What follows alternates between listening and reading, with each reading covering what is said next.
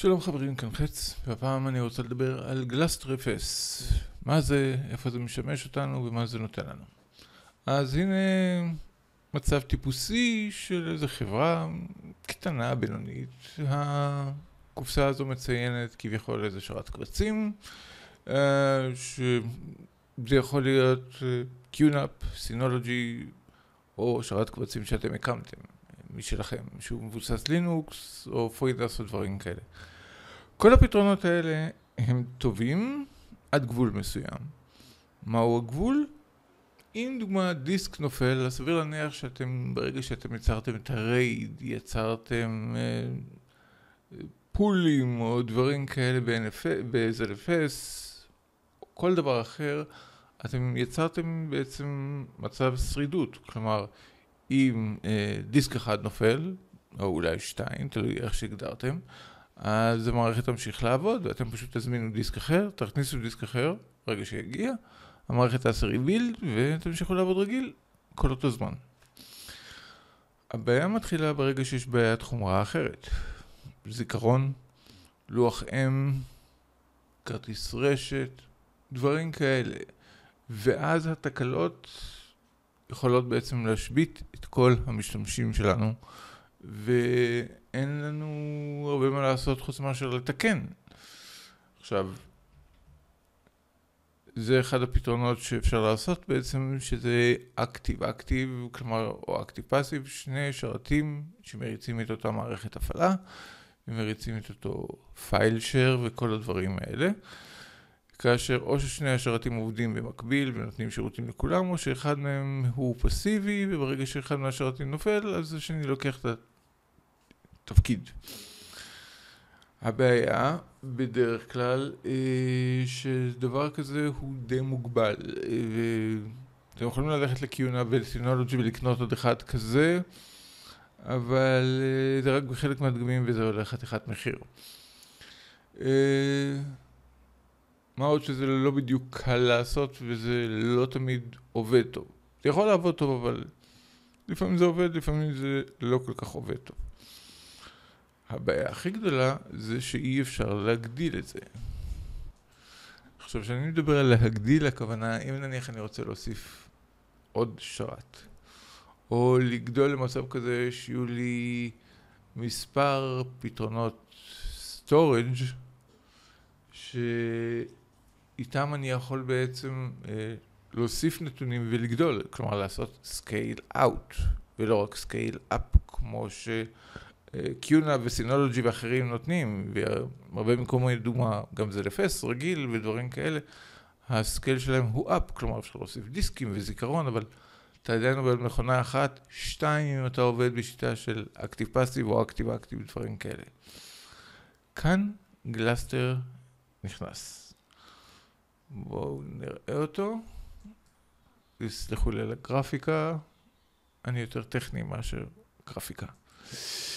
אוקיי, אז Gluster מה שקורה איתו זה שמערכת שיושבת על הלינוקס שלך ואתה מגדיר בלינוקס שלך את ה RAID, אתה מגדיר fake RAID, הכוונה RAID שמבוסס על ה motherboard ולא מבוסס על כרטיס ייעודי ZFS או LVM, וסליחה שאני כותב את ה-ZFS ו-LVM מתחת למערכת הפעלה, זה פשוט, אה, חלק מהם הוא מתחת, חלק מהם הוא מעל, לא ניכנס לזה כרגע. לגבי OS זה יכול להיות CentOS, אבל זה יכול להיות גם Ubuntu בלי שום בעיה.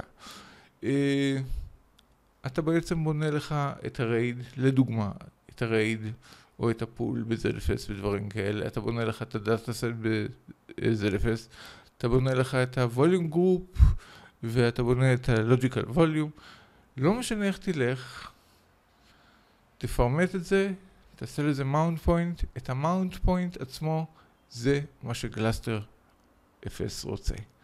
משם הוא מתחיל לעבוד. ברגע שיש לו את הדבר הזה, אז אנחנו בעצם יכולים להגדיר את הגלסטר אפס, לעשות מה שאנחנו רוצים. וכאן הגלסטר אפס מראה דברים שאף אחד מהסטורג'ים הרגילים, ה-QNAP, הסינולוגי ואני לא יודע מה, לא ממש נותנים. וכשאני מדבר על לא ממש נותנים, זה לדוגמה NFS, כן, כולם נותנים. וסמבה או סיפס, כן, כולם נותנים, וגם גלסטר נותן בדיוק אותו דבר. אבל אה, העסקה יותר מורכב בהרבה מערכות, אם כי בעצם קיונה וסינולוגי אפשר לעשות שם את הדברים האלה, אבל דוגמה NS3 של אמזון.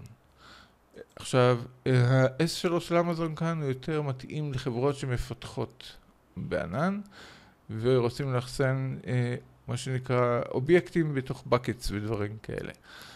פה בעצם ה-S3 הזה זה בעצם להקים מערכת מקומית ככה שמפתחים יוכלו לעבוד עליה במקום לשרוף כספים על אמזון ו Azure ו Google Cloud מבחינת ה-object storage ודברים כאלה. עוד אחד הדברים שהוא נותן זה Geo-Replication.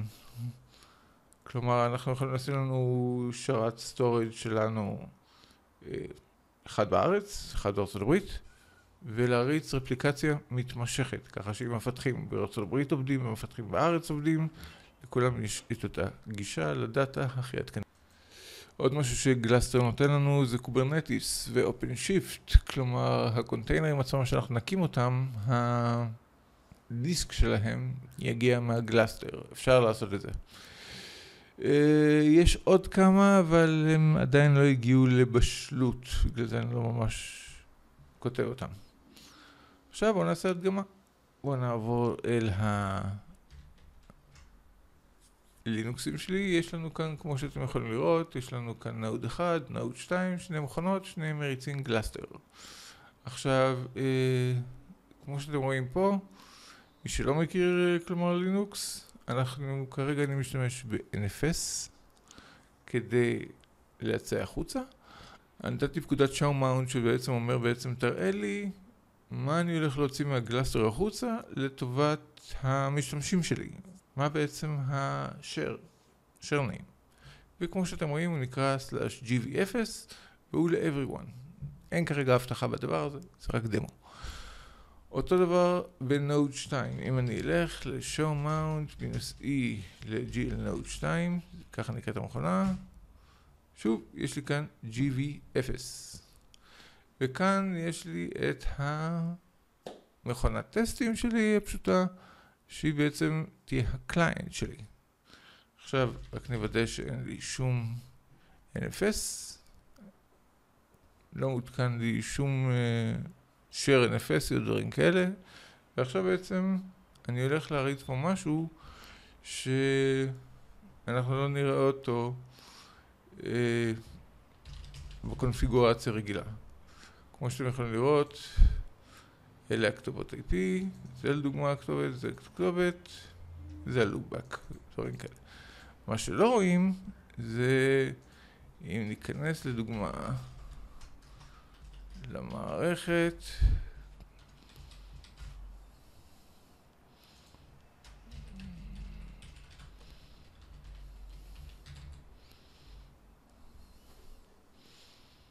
לא צריך לזכור יש לנו cluster, ואנחנו רואים דוגמה שרת שכיביתי אותו מקודם, נפעיל אותו.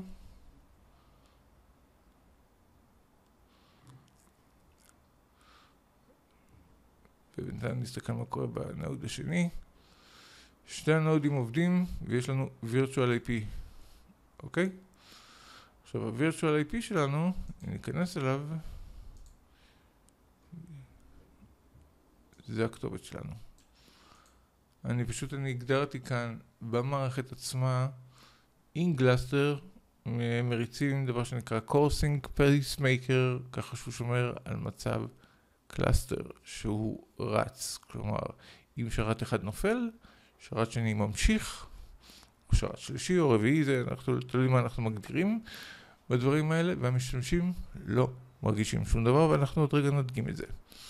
אז כמו שאנחנו יכולים לראות כאן, ב Gluster עצמו, עוד רגע אנחנו אתם רואים, יש לנו כאן שתי נודים, הכל תקין מבחינת השרת עצמו, אתם רואים, הכל רץ. אגב, זה שהוא היה מקודם כבוי, פשוט אני קיבלתי את המכונה עצמה ושכחתי להפעיל את שירותי ה cluster. קורה, סליחה. אוקיי, אז יש לנו בעצם שני נודים, GL node 1, GL node 2, שתיהם מוצאים לי שירותי NFS, ובואו ניכנס. עכשיו, מה שקורה, אם אני ב-GL node 1, אז אם יש לנו, כמו שאמרנו, GL node 1, יש לנו את GV0. אנחנו יכולים לקחת אותו ולעשות בעצם את ה cluster IP. אגב, במערכות גדולות מומלץ לעשות את זה ב round robin DNS, או דרך ה-load balancing שלכם, כל עוד הוא יודע לתמוך בבדיקה של פורטים ודברים כאלה. זה כבר משהו אחר, לא ניכנס לזה כרגע. GV0, mount. אני בפנים. אם נכתוב mount, כמו שאתם רואים, זה הכתובת של ה cluster, GV0 נכנס ל mount. אם נעשה ls, כן, זה יכול להיות רעיון טוב להיכנס ל directory. יש לנו כאן אלף ואחד קבצים, בואו נמחוק סתם קבצים. כן, זה ייקח לי שעה אם אני אעשה לפורס. מחקנו את הקבצים. ואני יכול לעשות touch, קוקו. יש לנו את הקבצים. עכשיו, אם נסתכל בתוך המערכת עצמה, הנה קובץ הקוקו. עכשיו בואו נלך לנוד השני.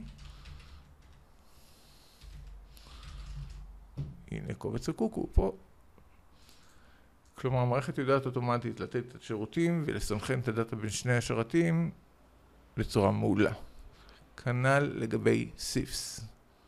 אוקיי? עכשיו, מה קורה שאנחנו בעצם לוקחים מערכת ועושים לה אוף? אני נמצא במערכת, עכשיו אם אני אנסה לעשות ls המערכת כמו שאתם רואים למטה, בשרת הראשון. שרת שני, לקח את הפיקוד, ואז בעצם אוטומטית אני רואה את הדברים, אני לא הרגשתי שום דבר, אני לא הייתי צריך לעשות remount, לא הייתי צריך לעשות כלום. המערכת פשוט עובדת. לסיכום, Gluster נותן לנו הרבה דברים.